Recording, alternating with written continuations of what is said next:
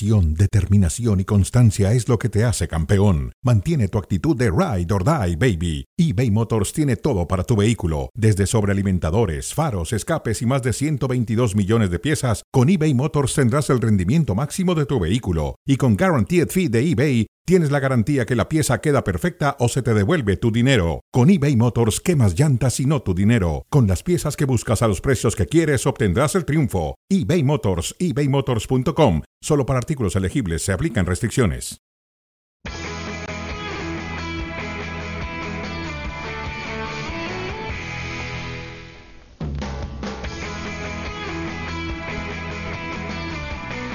De los cuatro que teníamos, ya nada más quedan tres, o esto parece indicar. La última jornada de resultados en España, saldado con la derrota hoy en casa en el Sánchez Pizjuán del Sevilla ante el Athletic Club, que por cierto le había ganado hace unas semanas al Atlético y que va a jugar en la última penúltima fecha contra el Real Madrid. El equipo de Marcelino queriéndose poner el juez, eh, el disfraz de juez, tal vez para el campeonato. Así está la clasificación, setenta y seis puntos tiene el Atlético, que le ganó al Elche con muchísimo sufrimiento sobre el final, setenta y cuatro para el Madrid, que doblegó dos a cero a los Osasuna, volviendo a batallar para hacer gol, setenta y cuatro igual para el Barça, que le ganó en Mestalla al Valencia tres a dos con, con ratos de sufrir, y los setenta en los que se ha quedado el equipo de Lopetegui tras caer ante el Atlético uno a cero. Sí, Manu, de tres ya nada más, o sí. Todavía no te vas a animar a descartar a nadie. ¿Qué tal? ¿Cómo estáis? No, mientras las matemáticas no lo digan, el Sevilla no está descartado, pero es obvio que está descartado. Y has dicho una cosa muy acertada, el Atlético que le ganó al, que le ganó al, al Atlético de Madrid, que ahora ha ganado al Sevilla, veremos qué pasa con el Real Madrid. Hay una sensación de que todos estamos fiando a la próxima jornada, a la próxima fecha, lo que pueda pasar en este campeonato, que se nos olvida que después hay tres partidos más. Y si hacemos caso a los ejemplos del Atlético de Madrid con el Atlético Bilbao, al Sevilla del Atlético Bilbao, o al Barcelona y al Granada, cuidado que la Liga va a ir mucho más allá que el enfrentamiento directo entre ellos. Pero respondiendo a tu pregunta, me temo que el sueño del Sevilla se ha acabado y el de la Final Four también. Nos quedan tres. Sí, eso incluso decían varios futbolistas del Sevilla, que reconocían incluso con pena no poder pelear, así palabras suyas después del partido de hoy, la Liga hasta el final. La jornada del fin de semana, Barak, deja a alguno de estos tres todavía contendientes con mejores sensaciones, como diciendo el guapo soy todavía yo o, o voy a ser yo. No, los tres están cayendo en mil pedazos, los tres tienen la cara bastante descompuesta, pero puestos a elegir, ¿no? Entre, entre la mujer barbuda y, y el hombre elefante y, y el despropósito que están siendo todos en estas últimas jornadas. Mira, el, el Real Madrid es el equipo que para empezar ha ido recortando distancias, es el equipo que se va a beneficiar desde mi punto de vista directamente de la eliminación, que para mí ya es una eliminación del, del Sevilla. Una cosa es enfrentar al Sevilla extra, súper motivado como contendiente y sabiendo que hipotéticamente si le ganaba ese partido al Real Madrid se metía ahora sí de súper lleno a la pelea, y otra cosa es tenerlo en la situación en la que va a estar, ¿no? Ya con muchos futbolistas, como acabas de decir, tirando la toalla. Así que por esas circunstancias el Madrid a mí me da que sí hay que tomar en cuenta, por supuesto, a ver qué pasa contra el Chelsea. No podemos olvidar eh, físicamente cómo está el equipo, todas las lesiones, eh, que, que el equipo le cuesta muchísimo trabajo meter gol, pero aún así Eh, el Madrid, por ejemplo, si analizamos los partidos de los cuatro contendientes o de los que eran cuatro contendientes antes de esta jornada, es el que realmente dominó a su rival. Lo dominó, le costó trabajo crees? hacer gol. Sí, pero sí, no tengo la menor duda. Minutos, ¿no? no, no, lo dominó minutos. todo el partido. Lo, lo dominó todo el partido, pero no metió gol. Si bueno, a ver, Manu, déjame terminar. Que se le ha visto a, al, al equipo de Zidane últimamente. No, no, no, no, no. Acertó con la portería que no había hecho en otras ocasiones. No, no, no, no, no. El, el Real Madrid, sin jugar nada espectacular, pero, pero para nada, este, es un equipo que, si compara sus noventa minutos, Manu, eh, como sea, eh, sin ser un eh, equipo espectacular, lo, lo comparas, lo que hace en su encuentro contra Osasuna, con lo que hace el Atlético de Madrid en el segundo tiempo, sobre todo contra el Elche, y el Barcelona a partir del, veinticinco, de, del minuto veinticinco en su encuentro contra el Valencia, y el que fue más parejito, aunque sea con un seis, o si quieres un cinco punto nueve de calificación, ese para mí es el Real Madrid. Eh, tal vez es el de menos altibajos, eso sí, ¿no, Ricky?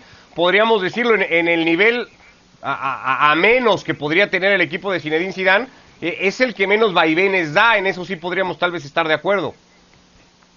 Sí, ¿qué tal? Eh, un abrazo a todos. A ver, eh, yo creo, desde mi punto de vista, que no se analiza el juego de estos últimos partidos, se analiza el resultado. Exacto. Porque al final hay que ganar y, y, y como sea, y no se va a jugar bien, eh, porque, porque querés cuidar tu ar arco y querés hacer un gol como sea, y si lo haces lo querés cuidar y te defendés con uñas y dientes y garra, eh, y, y para el Barcelona es anotar tres porque le van a hacer dos, o anotar cuatro si le hacen tres, y el Real Madrid va a jugar a ganar uno a cero, quizás dos a cero al final. O sea, acá no se puede analizar ningún juego, para nada, ni el del Sevilla hoy. El Sevilla perdió una gran oportunidad, creo que el árbitro tuvo mucho que ver también en ese partido, pero eh, en lo que no estoy de acuerdo con Barán es que el Sevilla, eh, al perder, se le crea un problema aún más grande al Real Madrid, porque al final del día todavía ve una lucecita al final del túnel el Sevilla, y que tiene que ganar este partido sí o sí si se quiere mantener en carrera, eh, y, y, y que están enojados desde mi punto de vista, están todos con, en contra del árbitro y, y, y de los que pasó, lo que le pasó el día de hoy, eh, pero todos los partidos que les quedan son cuatro finales a estos tres equipos de arriba, eh, y, y, y de los que juegan a ganar como sea, tenés el Cholo, que lo ha hecho siempre, el Real Madrid con Zidane lo ha hecho muchísimo, y quizás el que más puede llegar a sufrir es el Barcelona, que tiene serios problemas en defensa.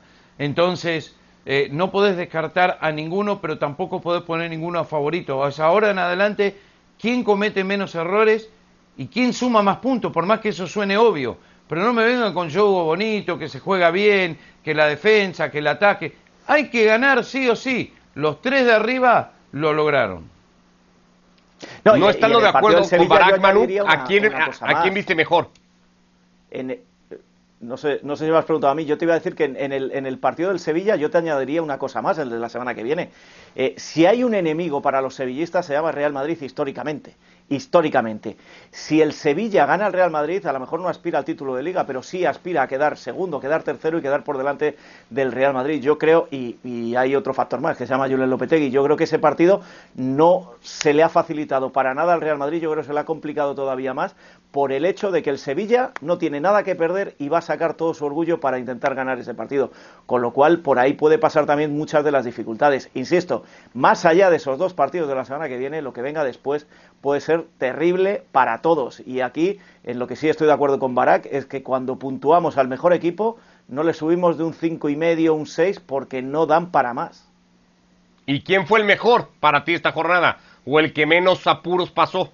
Pues te voy a decir quién fue el mejor, a pesar de lo mal que lo hizo en la segunda parte. Para mí fue el Atlético de Madrid. Es el líder y sigue siendo el líder, y en esta pelea donde Eh, al, en el que menos se confía es en el Atlético de Madrid, porque ha perdido once puntos. ¿Solo porque pegó en el palo el penal, Manu? ¿Cómo? Que solo porque pegó en el palo el penalti. Bueno, ¿y, y qué? Y, y el Real Madrid hizo un partido desastroso, le, le pudo hacer los Osasuna tres en la primera parte, y en la segunda parte, como el marcador es dos cero, se nos olvida toda la crítica que llevábamos haciendo durante ochenta minutos o setenta y cinco minutos al juego de los de Zidane, justificado porque no tiene más, ¿eh? Que no estoy diciendo que de otra manera lo hubiera hecho mejor, posiblemente si hubiera tenido otros jugadores con lo que tiene. Y en el caso del Barcelona, eh, hay que rendirse a lo que hay que rendirse. Tiene a Messi, atrás es un desastre, y arriba Messi te soluciona los, los problemas, como decía Ricky, tiene que marcar siempre uno más de los que le van a hacer, porque sabe que se los van a hacer. Con lo cual, yo creo que el que se está manteniendo en su línea, y coincido con Ricky que aquí solo vale ganar, es el que solo sale a ganar. Y se le ha criticado muchas veces por no hacer un juego bonito, por no hacer un juego precioso, pero es que está haciendo lo que ha hecho toda su vida este Atlético de Madrid. Y por más palos que se le den y por más que se diga que a la siguiente cae, ahí sigue como líder. Con lo cual, si tengo que elegir al menos malo de la jornada, me quedo con el Atlético de Madrid, porque por lo menos ha sido previsible en lo que se espera de él. Eh, por cierto, Manu, ¿qué ha pasado hoy en Barcelona con la reunión después del partido en casa de, eh, de Lionel Messi, y con qué objetivo ha sido? No, la de, la de unar fuerzas, le, esto lo, lo suelen hacer todos los equipos. Entonces eh, se han juntado en la casa de Leo Messi, pero lo que más ha trascendido, bueno, han trascendido dos cosas, que la reunión ha empezado a la una y media, con familias incluidas, han tenido que hacer pruebas P C R para que lo pudieran hacer sin ningún riesgo. Eh, ha empezado a la una y me decían a las nueve y media, diez menos cuarto de la noche, que todavía seguía. Y lo segundo que ha trascendido, que ha sido lo más curioso, han sido los gritos de campeones, campeones, que han captado algunas cámaras de compañeros en, en la puerta de la casa de Messi. Vamos a ser buenos y vamos a pensar que el campeones campeones venía por la final de la Copa del Rey que ganaron hace dos semanas. Bueno, pues por lo pronto se ha llevado a cabo la reunión en casa de Lionel Messi, como tratando de cerrar grupo de cara al final de la temporada y lo que queda todavía por contar. Así está entonces la clasificación, con el Atlético de Madrid todavía líder con setenta y seis, el Madrid y el Barcelona le siguen a dos puntos solamente con setenta y cuatro, de cara a una jornada que se espera vaya a ser definitiva, o por lo menos muy encaminada ya a definirlo todo, y el Sevilla ya sin probabilidades, al menos vistas desde el E S P N Football Index, tenía pocas, ahora ya son prácticamente nulas, con apenas el uno por ciento para el equipo de Lopetegui, el Barça en este sentido, y según el algoritmo sigue siendo el gran favorito. Sí, Otra cosa pero, luego será ir hablando de calendarios, de ¿eh? del Madrid pasada, tal eh, eh, más duro. ¿Perdón, Manu? Con menos posibilidades que la semana pasada, aunque le ponga como líder, y el Atlético de Madrid, que tenía menos que el Real Madrid, ahora está por encima del Real Madrid. Sí, sí, sí, se van a ir modificando todas, insisto, si se va atiendo, se ve eh, el calendario, ahí creería que el Madrid es el que más difícil lo va a tener. Esto es lo que deja el paso del Inter, ya campeón este fin de semana en Serie A, Ricky, se dieron los resultados que necesitaba el equipo de Conte, que termina acumulando dieciocho partidos sin perder, eh, apenas un par de empates en la racha, fue muy sólido en los últimos meses el Inter de Milán, y consigue pues eso, el objetivo que le quedaba por conseguir, porque también era una realidad, el único por el que peleaba. Sí, eh, sensacional para el Inter y para Conte especialmente, en su segundo año a cargo, eh, ya el año pasado lo amenazó a la Juventus, estuvo muy cerca, y destrona un equipo que había ganado nueve títulos consecutivos con Cristiano Ronaldo en sus filas. eh, Nunca modificó su plan, siempre se mantuvo fiel a su filosofía de juego. Eh, la segunda vuelta fue sensacional. Eh, el, el, el Milan estuvo veintidós fechas en primer lugar, pero una vez que el Inter tomó esa posición no la, no la alargó más. Es el equipo con menos goles en contra. Tiene una dupla de ataque que es una de las mejores en Europa, con Lukaku y Lautaro Martínez. Eh, y tiene una defensa extraordinaria. Dos carrileros bien abiertos que llegan permanentemente. Hakimi ha sido eh, una sensación eh, eh, impresionante para, para un equipo que, que juega como le gusta a Conte. Y se le dio a él y Marotta, como el director deportivo, que los dos estuvieron en la Juventus. Yo creo que hay que darle mérito, entiendo lo que le pasó en, en la Champions, que ni siquiera clasificó la Europa League, pero eso es lo que menos le preocupa. El tema era salir campeón de Italia por primera vez en once años, y, y aplaudo al trabajo de Zanetti, del Inter, eh, que, que son auténticos campeones, y, como dijo Zanetti, dos o tres piezas más y competimos fuerte en Europa. ¿Cuál fue el mayor mérito, Barak, de Conte y de su equipo? Un equipo sólido, un equipo que no jugaba bien desde mi punto de vista en la primera mitad de, del torneo, porque podía hacerlo bien durante ratos, pero luego ese uno cero lo administraba mal, eh, perdía muchas ventajas, no defendía bien en términos generales, eh, cometía algunos errores, quien viene siendo la gran figura del equipo desde hace muchos años como Handanovic. Eh, tenía muy pocas eh, virtudes este equipo, muy bien eh, repetidas, es decir, los equipos de Conte son muy fáciles de identificar, tienen una salida de balón muy muy limpia, Y, y, y siempre lo, les caracteriza eso, ¿no? Eh, tener esos tres centrales, esos laterales en profundidad. Eso sí que lo tenía, pero era muy básico, ¿no? Busca a Lukaku, al pelotazo largo y, y a ver cómo resolvemos. Y ahí se mantuvo compitiendo, pero, pero fue una primera eh, vuelta bastante floja en términos generales.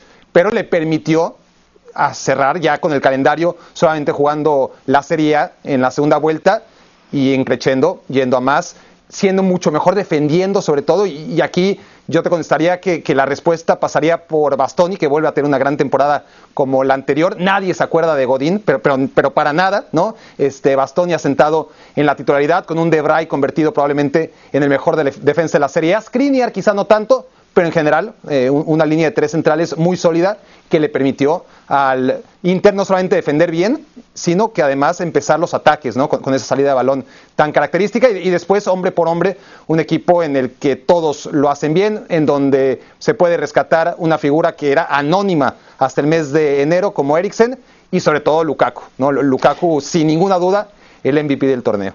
Yo, Muy yo dependiente no voy a hacer... el equipo de Lukaku, de Lukaku Manu, perdón. Sí, sí, pe- pe- obviamente, pero yo te iba a decir, yo no voy a ser quien le quite nada de mérito, merecidísimo, además un, un- un- un campeonato como el que ha hecho el Inter, merecidísimo. Pero si ponemos las cosas en el, en el contexto concreto, nos damos cuenta de que ha sido campeón una plantilla incapaz de afrontar más que una competición, porque como habéis reconocido, y Ricky es el que mejor conoce la Serie A, este Inter en la primera parte del campeonato no es que dejara dudas, pero le costaba cerrar partidos, se quedó fuera incluso de la Europa League cuando había ganado el Real Madrid el primer partido, el segundo fracasó estrepitosamente, en, en- en el Scudetto no terminaba de funcionar en, en- en Serie A, termina eh, esa mala racha, ¿por qué? Porque se queda fuera de todo y solo únicamente juega la Liga. Y jugando únicamente la Liga ha tenido una plantilla que le ha dado para ganarla, le ha dado para ganarla en un año donde la Juve no ha estado porque ha desaparecido. Lo que quiero decir es, ¿qué hubiera pasado con una buena Juve si a esta plantilla le hubiera dado para competir al cien por ciento estando también en otras competiciones? Esa es la duda que me deja este Inter. No le quito ningún mérito, porque el fútbol es así y hay que aprovechar los momentos. Pero no podemos decir, o desde mi punto de vista no se puede decir qué gran Inter, sino que es el Inter campeón porque ha sabido ganarlo, pero no porque tenga una buena plantilla. No sé yo si esta plantilla, tal y como está, eh, hubiera sido capaz de competir en todas las competiciones. La, la prueba es que no. Con lo cual es campeón porque se centró solamente en una. Y eso en el fútbol actual no es exactamente lo que se le pide a los grandes equipos. No lo ha venido siendo, además, incluso, ¿no? En las últimas temporadas, generalmente quedándose cortos. Por eso hay esta sensación, Ricky, que era pues lo mínimo que podía hacer el equipo de Conte, ¿no? Cumplir en Serie A, como al final ha cumplido, con todo el mérito que eso conlleve.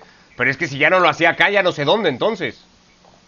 No, es monumental para el Inter, por donde lo mires, porque te, te repito, destronó a la Juventus y, y- y el campeonato italiano ya era muy predecible, aburrido, eh, siempre ganaba el mismo. Eh, pero el Inter en dos años dio vuelta a una situación increíble con Marotta y Conte. Eh, yo creo que formó un muy buen equipo, que todavía no está ahí para pelear todas las competencias, pero que eventualmente va a llegar, ganar un campeonato, te da un empujón anímico y, y un empujón institucional muy grande, eh, cosa que el primer paso ya está con Conte. Eh, ganar una liga es extraordinaria. Eh, yo no sé si los técnicos lo usan como, como discurso o no, pero Zidane dice que es más importante la liga que la Champions. Eh, Guardiola dice que es más importante que la liga que la Champions. Y si no es cierto lo que dicen, lo que sí es cierto que es mucho más largo, que es mucho más difícil, que es mucho más complicado, eh, y, que, y que el Inter lo logró. Eh, ha sido eh, muy, pero muy difícil todas estas temporadas. Y en todas estas temporadas, que Manu tiene razón, a ver si la Juve estaba mejor, pero la Juve ganó nueve títulos cuando los demás tampoco estaban bien. Y ahora le aparece un equipo eh, bien armado, bien dirigido, bien parado, y se queda con el título. Entonces, a ver, ser campeón de Italia, de España, de Alemania, de Inglaterra, cualquiera de estos cuatro ligas, eh, para mí es extraordinario. Y, y que el Inter lo haya logrado de esta manera, faltando eh, cuatro fechas y ya salir campeón, no sé, es muy, pero muy bueno. Y, y- y deja Premi- también otro pozo, que es que el- el- en la Serie A, eh, cu- eh, cuando no está la Juve, es mucho más verdad. Es decir, hemos visto a un Milan que, aunque le ha faltado gasolina al final, porque ha llegado también lejos en, en Europa, en, en la Europa League, pues ha estado peleando y ha sido el segundo durante mucho tiempo persiguiendo al Inter. Dos equipos que hace tres años eh, ni siquiera entraban en, en Champions. Hemos- vemos al Atalanta que está segundo, vemos al Napoli y a la Roma.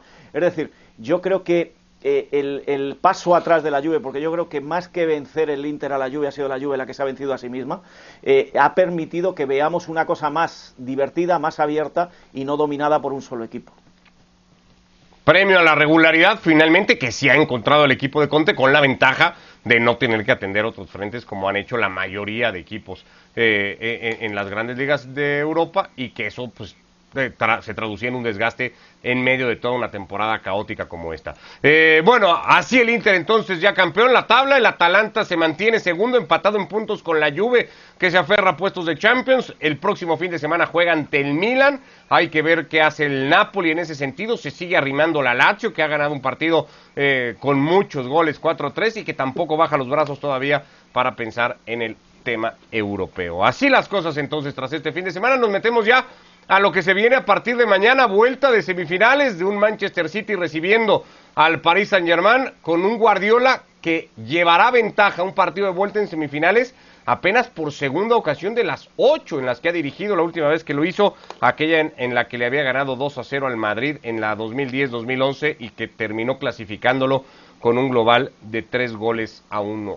¿No se le puede escapar ya esta serie a Guardiola? ¿La lleva amarrada, Barak, para el partido no, de mañana?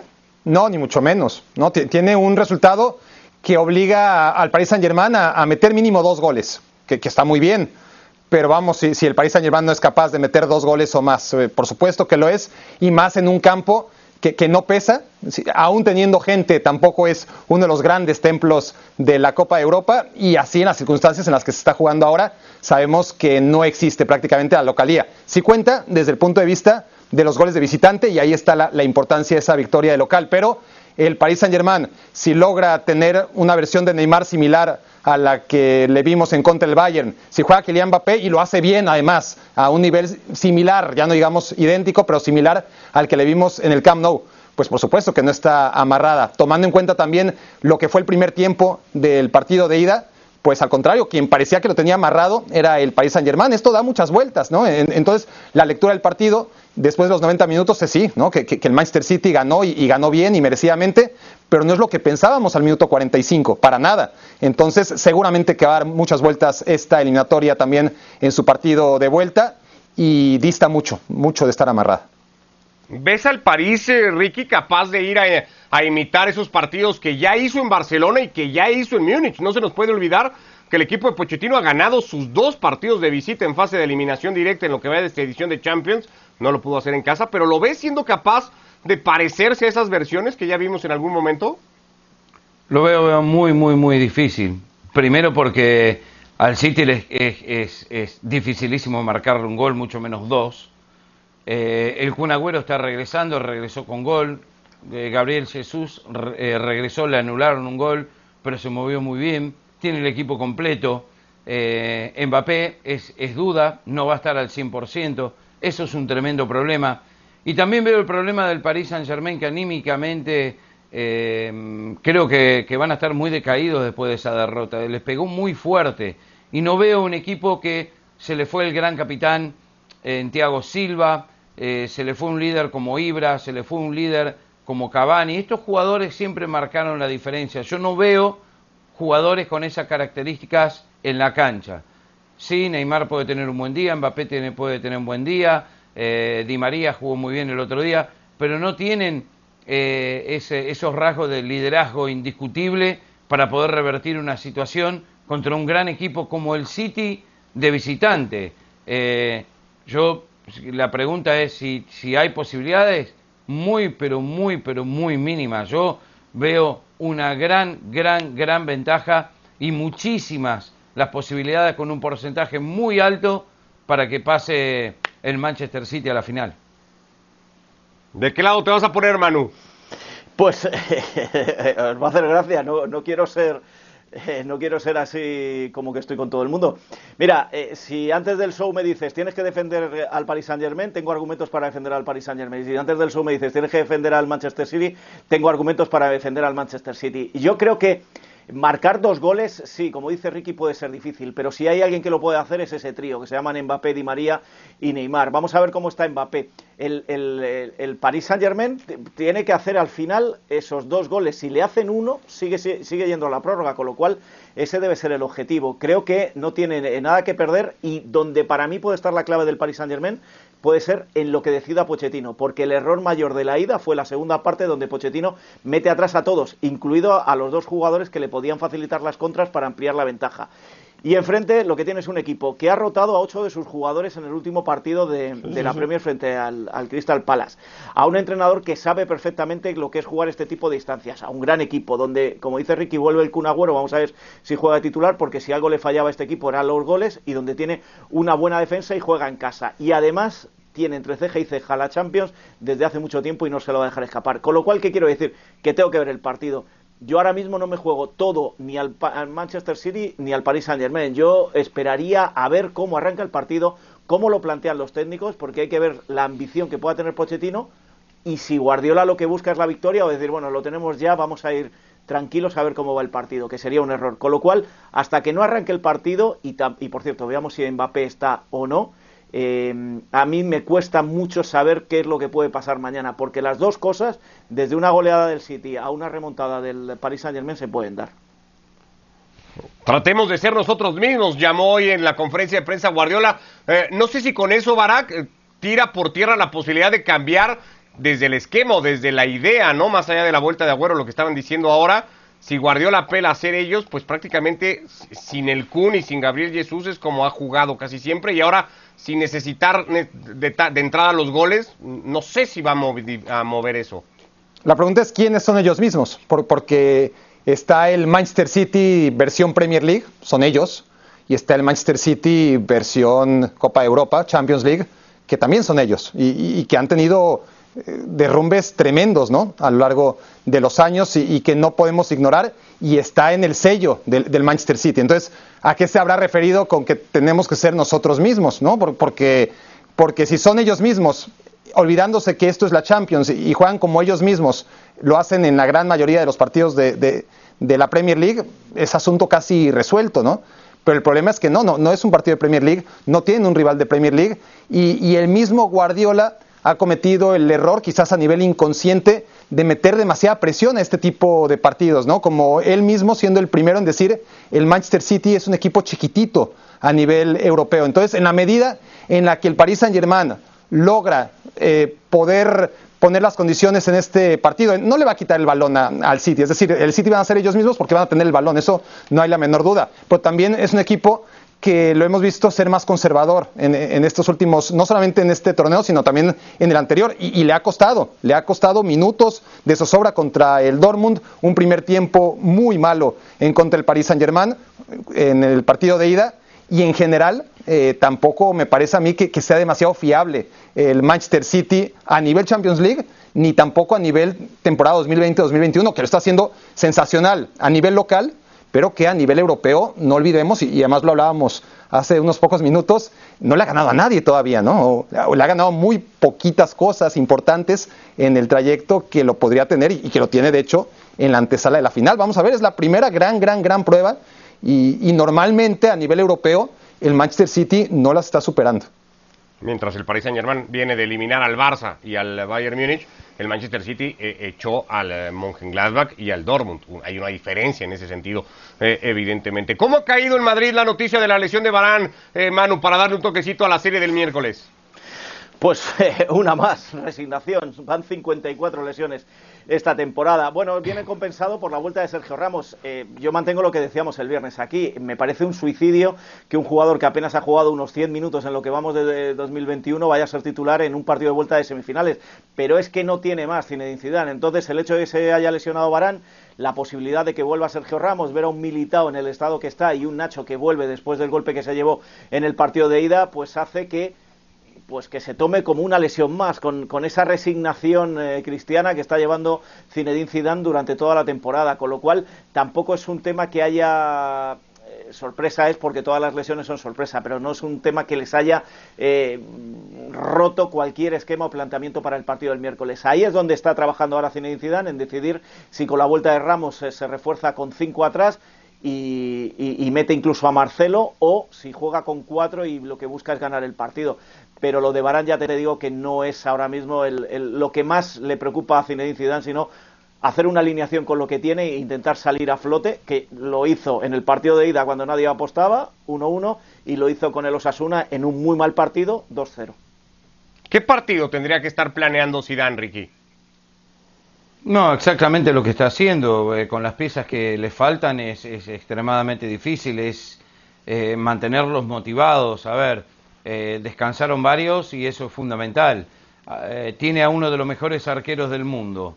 Eh, la defensa, Nacho, eh, ha estado jugando muy bien, al igual que Militao, y han jugado a la altura de, de la camiseta del Real Madrid, eso no lo puede discutir nadie. Después tenés el mejor mediocampo del mundo y tenés... desde mi punto de vista, el mejor centrodelantero del mundo, que es Benzema. A partir de eso, tenés una columna vertebral increíble. Hay que ver a Sergio Ramos. Cuando vuelve Sergio Ramos, es fundamental, es el gran capitán. El Chelsea tiene mucha presión en estos tipos de partidos contra un equipo tan histórico como el Real Madrid. Es un equipo muy joven, eh, que nadie esperaba que llegara a esta instancia, y se va a enfrentar ahora eh, a, a, a un gran, gran equipo con un gran, gran técnico. Entonces, a ver, nunca voy a descontar al Real Madrid. ¿Tiene que irlo a buscar temprano, Barán, y a partir de ahí tratar de controlarlo? ¿O, o Zidane tendría que apostar a ir llevando el partido y a esperar su momento? Yo creo que a lo segundo, es decir, no, no se puede desproteger, pero a la vez sabe que, que un gol es eh, la vida, ¿no? Eh, igualar ese gol que recibió en casa le va a abrir muchas posibilidades al Real Madrid y, y obviamente el cero cero no le lleva a ningún lado más que de regreso a casa. Entonces, tomando eso en cuenta, obviamente conforme pasen los minutos tendrá que ir subiendo la demanda de ese gol, pero de inicio no, de, de inicio tiene que jugar con que el Chelsea sienta la presión y el Real Madrid juegue con, con la grandeza que le envuelve cuidado, siempre en estos partidos. Cuidado que hablamos de la presión del Chelsea, de la grandeza del Real Madrid y se nos olvida la velocidad y el equipo que tiene el Chelsea para hacerle daño al Real Madrid como le hizo en la primera Ahí parte. Ahí está la media hora del partido de la semana pasada. Esa media hora de arranque de partido en donde el Madrid no la vio. Nos vamos. Acá mañana platicamos todo. Gracias Ricky, Barak, Manu.